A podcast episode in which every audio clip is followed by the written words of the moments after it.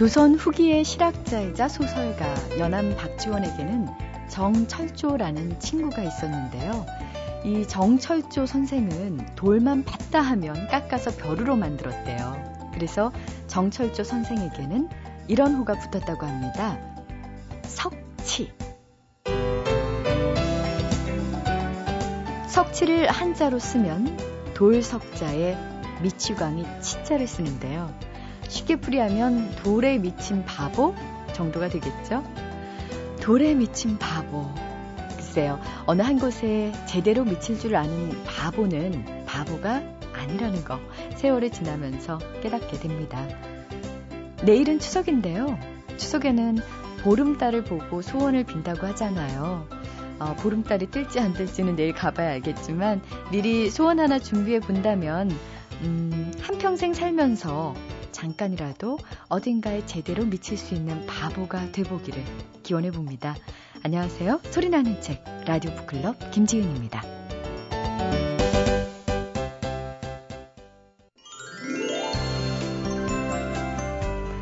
추석 연휴를 보다 알차게 보내는 방법 중 하나는 바로 독서일 겁니다. TV에서 보여주는 추석 특선 영화가 지루해질 때쯤 책 한 권 읽어보시면 어떨까요? 어떤 책을 읽어야 될지 모르는 분들을 위해서 준비했습니다. 책마을 소식, 오늘도 세종대학교 만화 애니메이션학과 한창훈 교수님 모셨는데요. 안녕하세요. 네, 안녕하세요. 네, 명절에 읽으면 좋을 책 가져오셨네요. 네, 재밌습니다. 아주. 아우, 표지가 굉장히 산뜻한데요. 제가 대부분 이제 새 책을 소개해드리기 위해서 모든 일간지와 잡지에 있는 신간 정보를 다 봅니다. 그리고 또 직접 책방에 가서 서점에 가서 제가 하면서 책을 보는데요. 이 책은 바로 그런 쇼핑을 하다 발견한 책입니다. 정말 재밌습니다. 저 표정이 굉장히 흐뭇해하시는데요. 네. 얼마나 깔깔대고 책을 봤는지. 아, 그래요? 박현희라는 현재 독산고등학교 사회선생님이십니다. 원래 전공을 사회교육과 박사과정 수료하신 고등학교 선생님이신데 동화를 가지고 사회학적으로 풀었습니다. 제목이 백설공주는 왜 자꾸 문을 열어줄까? 라는 제목입니다. 네. 왜 자꾸 문을 열어줄까요? 누구 문을 열었죠? 누구한테? 그 왕비. 마녀인 왕비가 혁디를 팔러 왔다가 비팔로 왔다가 마지막에 사과를 팔러 왔다가 세 번 다 문을 열어주셨습니다. 근데 계속 문을 열어줬구나. 당했으면서 매번 왜 문을 열어줄까? 왜 그런 거예요? 외롭답니다. 아, 우리 백설공주가? 외로운 거죠. 하루 종일 아침에 일찍 7난장에 일하러 나가면 집안일 다 하고 나서 대화할 사람이 없는 거예요. 네. 밤늦게 일에 지친 난장이 들어와서 다 잔다는 거야. 답답한 거죠. 네. 대화할 상대가 없으니까 문을 열어줘서 그 마녀인 왕비 앞에서 옛날 얘기 막 하고 요즘 얘기 막 하고 그러고 네. 싶다는 겁니다. 한창훈 교수님 갑자기 백설공주 심정이 돼서 요즘 외로우세요? 갑자기 빙이 됐나 봐요.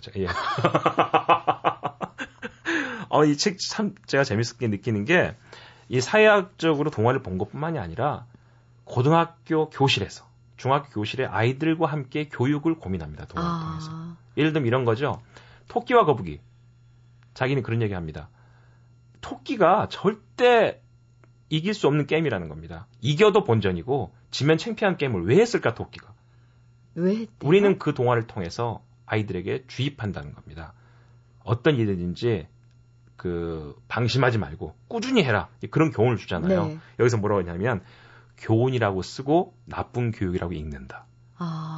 우리가 교훈을 스스로 느끼지 않고 주입하다 보면 그게 좋지 않은 교육이라는 얘기를 합니다. 그러면서 이렇게 여기서 이런 얘기를 해요. 왜 대한민국의 사교육이 계속 팽창할까? 그 이유는 다른 사람의 사교육을 부러워하기 때문에 그렇대요. 우리 스스로가 나쁜 룰을 서로 만들어가고 있다는 것이죠. 그러면서 또 토끼와 거북이를 어떻게 해석하냐면 거북이는 앞만 보고 계속 간대요. 가는데 토끼가 자잖아요. 그럼 정말 페어플레이 하려면 깨워야 된다는 겁니다. 그 내가 안 깨우고 그냥 갔다는 겁니다.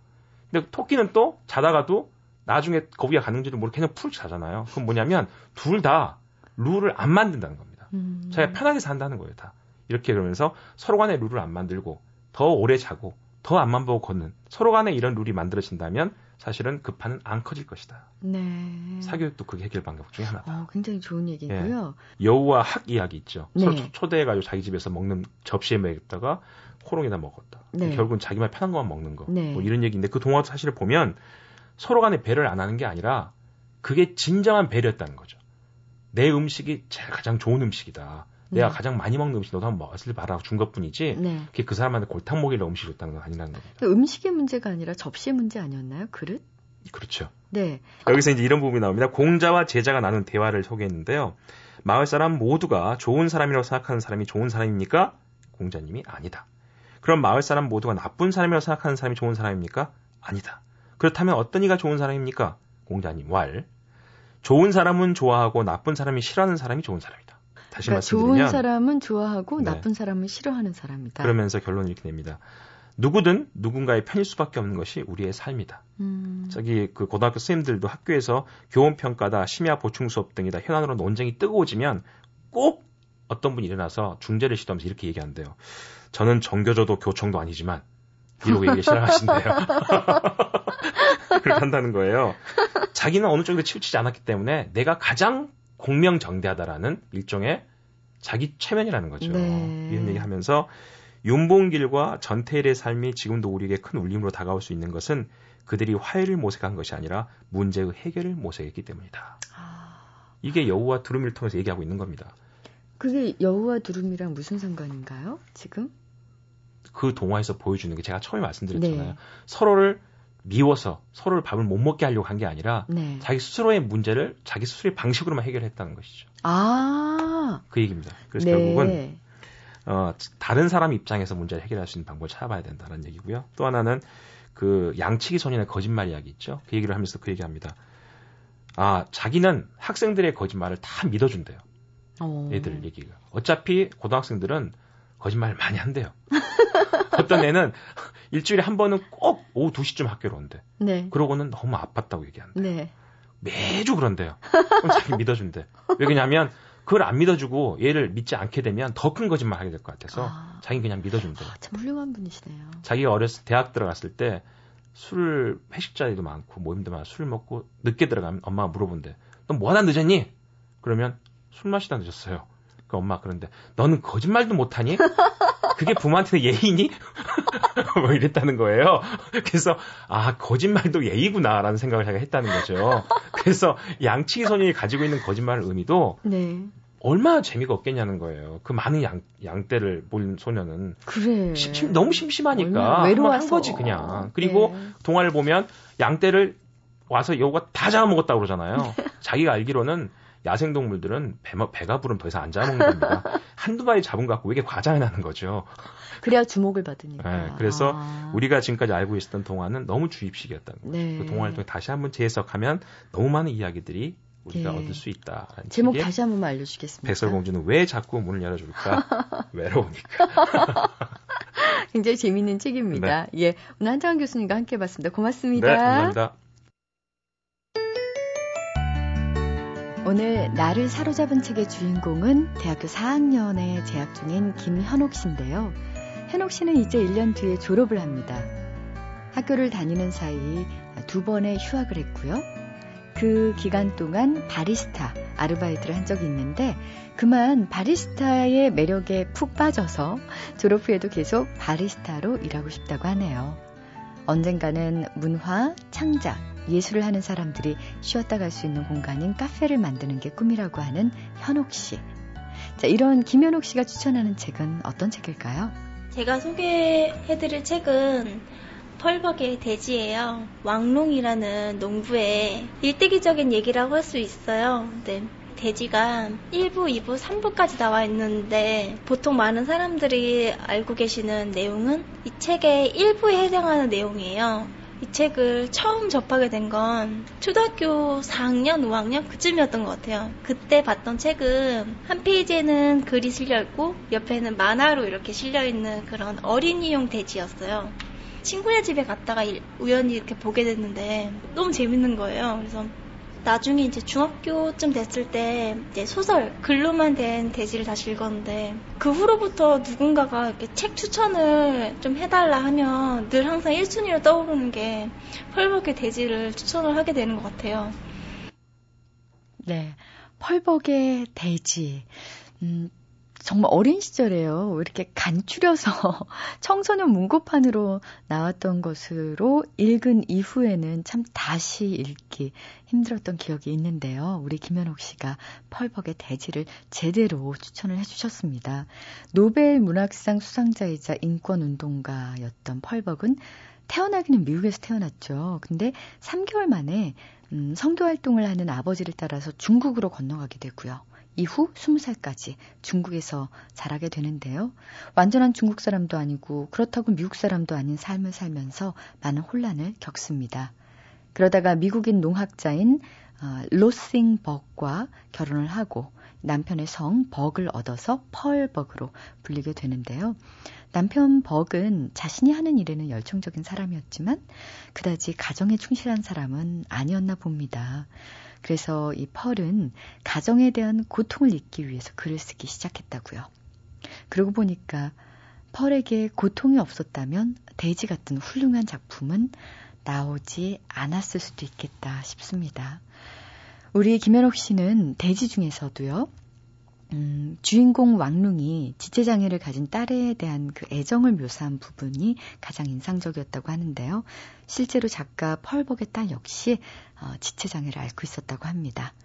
자, 그럼 현옥 씨의 목소리로 왕룽이 딸에 대한 애정을 묘사한 부분 들어볼게요. 처음에는 화가 나서 줄기차게 울어대는 계집아이의 울음소리가 집안에 가득했지만 이제는 딸도 아무 것이나 입에다 넣어주면 힘없이 그것을 빨고 전혀 목청을 높이지 않고 가만히 있게 되었다. 딸의 시퍼렇고 작은 입술이 늙어 이빨이 빠진 할머니의 입술처럼 푹 꺼졌고 허탈하고 작은 얼굴에서는 퀭하고 검은 두 눈이 그들을 멀거니 쳐다보았다. 만일 그 나이에 다른 아이들처럼 딸이 통통하고 즐거워하며 살아갔더라면 그는 이 계집아이에 대해서 무관심했을지도 모르겠지만 자그마한 생명의 이런 끈질긴 강인함은 어쩐지 아버지의 애정을 자극하게 되었다. 가끔 딸을 쳐다보면 그는 나지막히 속삭이고는 했다. 가엾은 것, 가엾은 어린 것. 그리고 언젠가 이가 나지 않는 잇몸을 드러내며 아이가 힘없이 미소를 지으려고 애썼을 때 그는 울음을 터뜨렸고 야이고 뻣뻣한 손으로 딸이 자그마한 손을 잡고 그의 검지손가락을 가느다란 손가락으로 감아주게 해주었다. 네, 아이다운 통통함은 사라진 그 정말 뼈만 남은 작은 손가락이 아버지의 손가락을 꽉 졌을 때에 그 둘만의 사랑은 정말 뭐라고 표현할 수 없을 정도로 강하고 위대한 것이겠죠.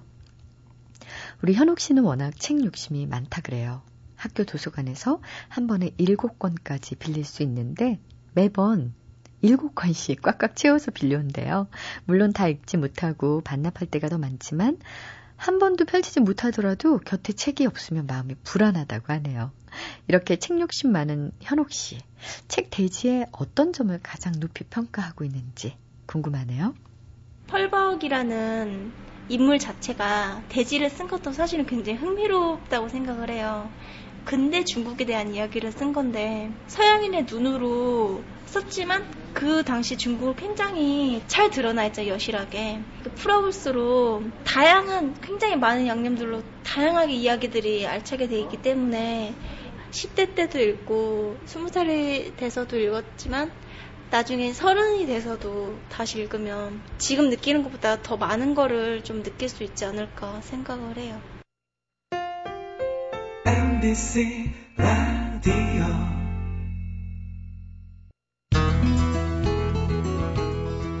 그는 우리 시대의 위대한 시인들의 샤먼이다. 그는 미묘하고 강렬한 목소리를 가진 세계적인 시인이다. 네, 독일 베스트리스트 선정위원회 그리고 영국 개관시인 앤드루 모션이 바로 이분을 두고 한 얘기입니다.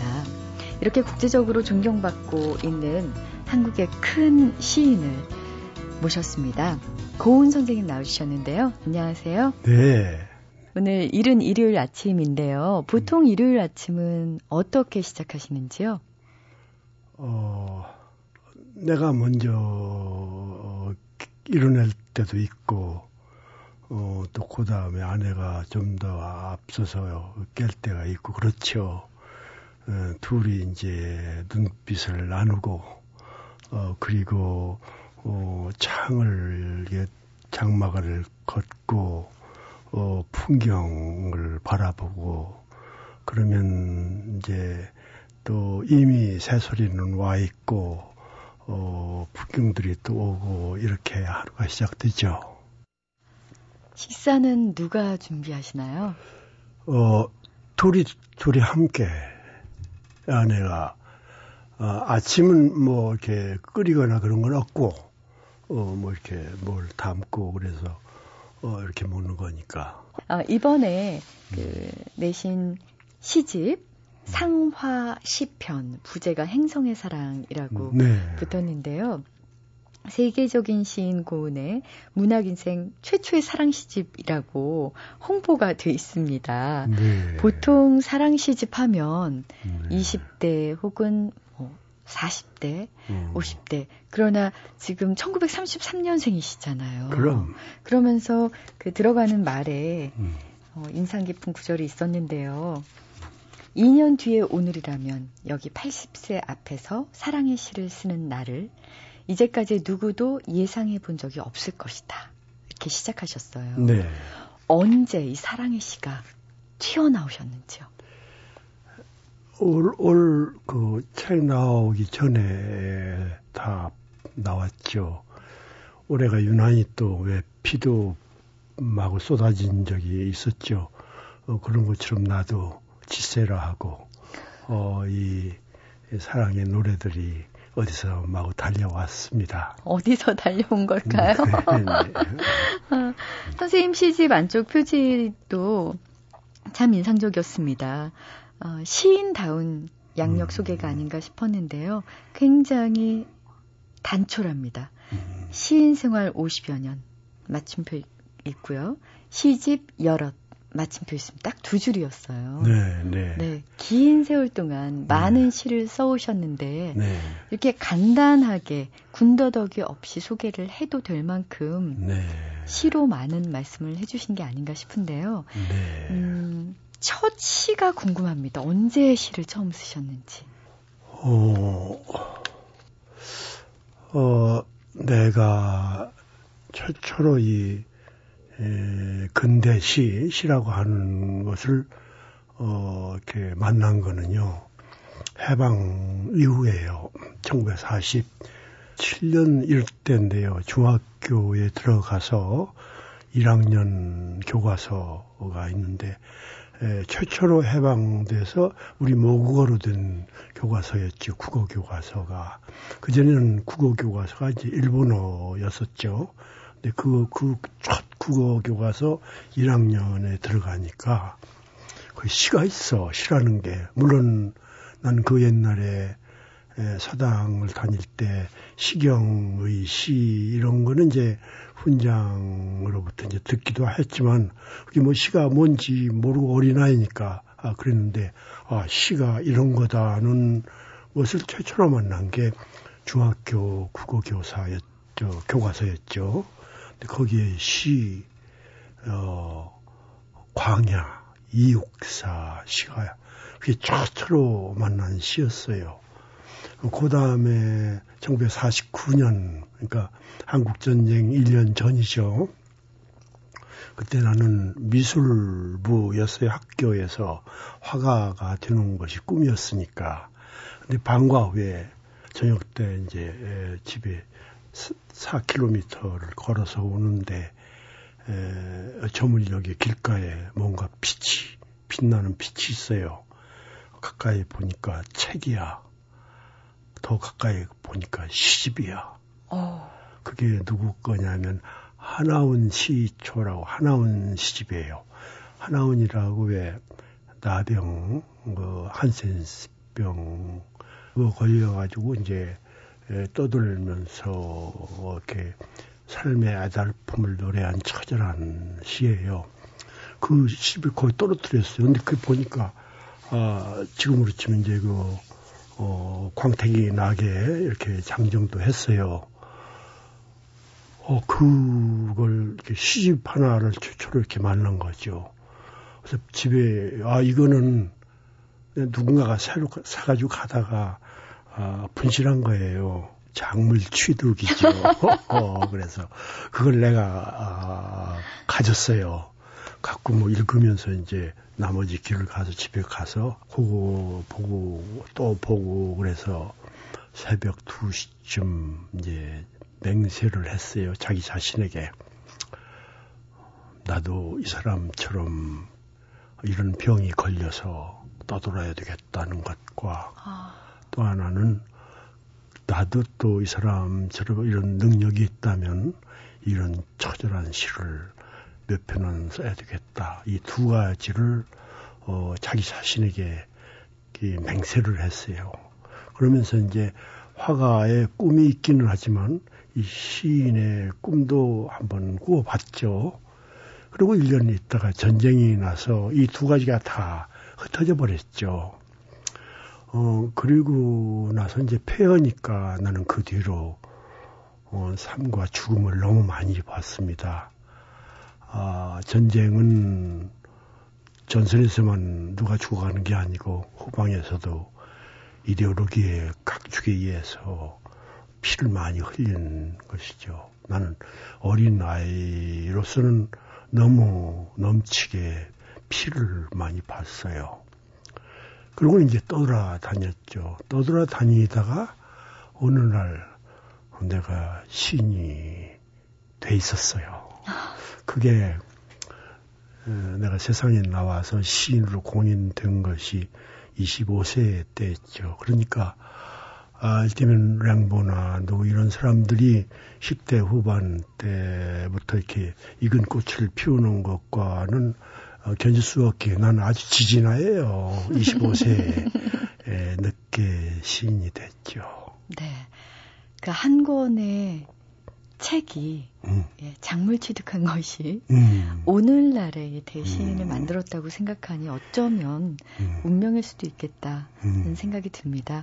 똑같은 병은 아니지만 얼마나 아프셨나요? 나도 조금은 아팠죠. 네.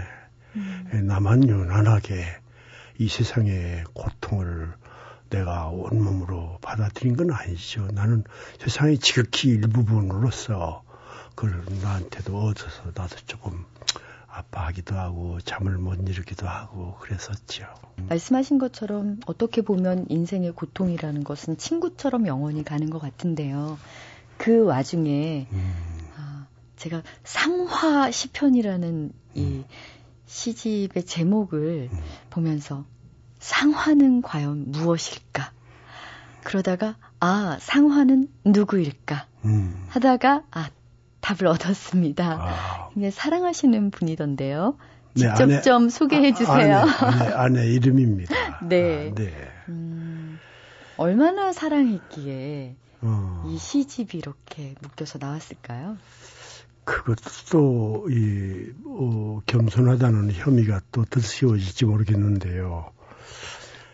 이 세상에는 사랑하는 연인 또는 사랑하는 또 아내와 남편 이런 아름다운 관계들이 아주 많이 있습니다. 하늘의 별처럼요. 그런 것 중에 하나죠. 나에게도. 그러나 나에게는 유일하죠. 어떤 다른 예와는 다른 자기만의 것이니까요. 나는 아내하고 참 친합니다. 그리고 처음만 친한 게 아니고 시간이 갈수록 더 친해져요. 이상해요. 그것이 어디까지 갈지 모르겠어요. 아마 이렇게 고은 시님의 육성으로 지금 그 옛날 결혼 당시에 얘기를 이렇게 들으시면서 혹시 그 장면이 들어간 시는 없을까 궁금해하시는 청취자 여러분들 계실 텐데요. 이번에 내신 상화시편 페이지 90에 수요일이라는 제목의 시가 있습니다. 제가 이 대시인 앞에서 또 갑자기 낭독을 하려니 약간 긴장되기도 하는데요. 아니요. 네. 그러면 선생님의 인자한 미소를 격려 삼아서 네. 당시 수유리로 가보겠습니다. 현재는 현재 뒤에서 천년이다. 흠 하나 없는 햇빛이 비온 뒤 내려왔다. 마침내 아픔 다음 기쁨이었다. 1983년 5월 5일 수유리 안병무네 집 마당. 큰 나무들이 섰다. 느티나무, 감나무, 단풍나무, 상수리나무, 후박나무. 그 밑으로 촘촘한 바느질 잔디가 깔렸다. 신부 어머니 조덕순, 신랑 어머니 최점예, 주례 함석헌, 축시 문익환, 축사 이문영, 백낙청, 축도 문재린, 인사말 안병무, 사회 리영희. 이효재가 미국에서 작곡한 신랑의 시 노래를 들려주었다. 박용길, 김석중, 박영숙, 이종옥들이 제천 송악가루 떡을 하고 오색 음식을 장만했다. 부랴사랴 안기부 육국 직원이 축의금 몇 푼 가져왔다. 신부의 제자가 사진 찍었다. 신랑의 친지가 사진 찍었다. 신부 신랑이 입을 결을 없던 사모관대, 원삼족두리를 박형규 내외가 못 입은 것 뒤늦게 입고 사진 찍었다. 신랑 고은, 신부 이상화는 그곳에서 어서어서 달아났다. 한강 기슭 내려다보며 둘이 되었다. 완성은 종말이 아니다. 해는 우연으로, 우연의 후예인 필연으로 새로 떠오를 것이다.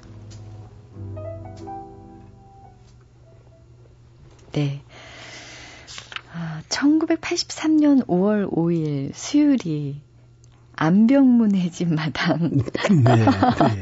이게 안병무 신학자. 아, 신학자 예, 안병무 네. 선생님. 안병무 박사도 참 재밌는 분인데요. 네. 아주 그분도 늦게 만원이에요. 아니 만원이 아니라 본래 독신으로 살려고 결심했던 사람이죠.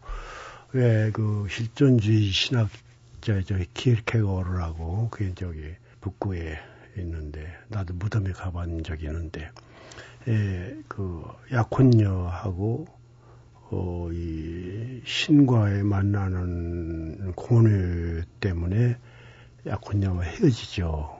나는 결혼하지 않겠다고 그래서 파혼을 하고 그리고 이제 독신으로 살다가 죽는데 그 키르케고르 무덤이 있습니다. 근데 예, 그, 안병무, 독일 유학 가서 하이델베르크 신학 다닐 때 그 무덤 찾아갔어요. 독일은 아니지만 거기까지 가서 키르케고르 무덤 보고 거기서 당신처럼 나도 독신으로 신학을 하겠다고 거기서 맹세하고 그러던 사람이거든요. 네. 근데 돌아와서 이제 교수하면서 또 우리 시대를 앓고 그러는 동안에 또 여성을 만나서 결혼했거든요. 근데 그이는 40대 마지막 무렵이에요. 근데 나는 50이 넘어서고 그러니까 그날 인사말을 통해서 또 자기 집이기도 하고 그러니까 아, 내 기록을 깼다고 그래서 화가 난다고 그리고 또 김승훈 신부라고 있죠. 신부도 내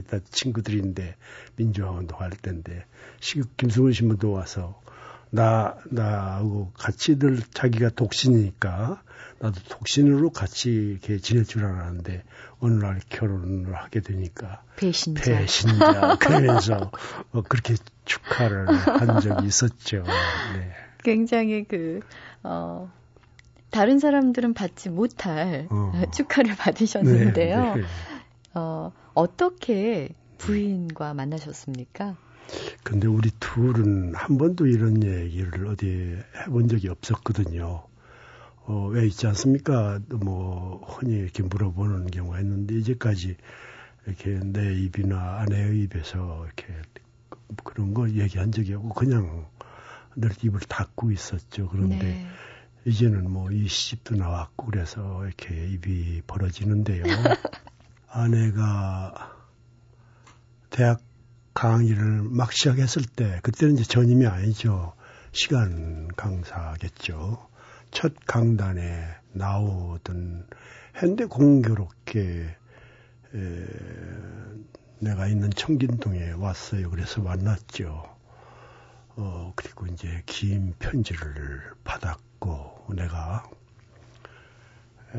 그런데 그때는 또 나는 거리에 늘 나와야 하는 사람이었고 그래서 개인의 사생활 같은 것을 가늠하면 이렇게 부정하고 그랬어요. 이렇게 또 왜 있잖아요. 왜 철학자, 혁명가가 결혼을 하다니 왜 하는 그런 식의 단순한 발상도 있고 그래서 그랬든지 어쨌든지 그 연애라든지 이런 거 이렇게 개인적인 거는 이렇게 조금씩 이렇게 일부러 이렇게 밀쳐내는 그런 때였거든요. 그럼에도 불구하고 아내는 너는 나에게 환원할 것이다 라고 하는 확신을 가지고 있었죠. 거의 10년 뒤에 아내가 외국에 가서 학 공부를 하고 돌아와서 정교수가 됐을 때 바로 또 만나게 됐죠. 그리고 나는 80년대 초 나대로 또 좀 약간의 시련을 겪고 나와서 있던 때 우리에게 저 근원에서 이렇게 깔렸던 선사시대가 역사시대로 시작이 된 것이죠.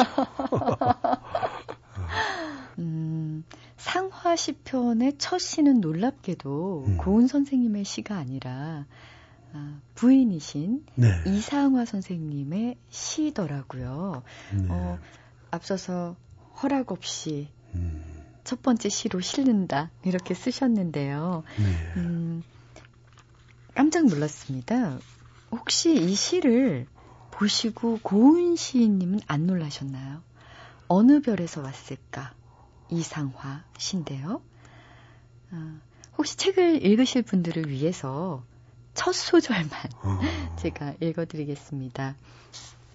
어느 별에서 왔느냐고 불쑥 묻지 말아요. 어느 별에서 왔기에 우리의 사랑 이리도 끝없고 바닥도 없는 것이냐고 다그치며 묻지 말아요. 이 행성의 한 점에서 내가 당신에게로 갈 때 이 행성의 한 점에서 당신은 내게로 온 것이에요. 동시 행동이었어요. 2011년 5월 5일 저녁.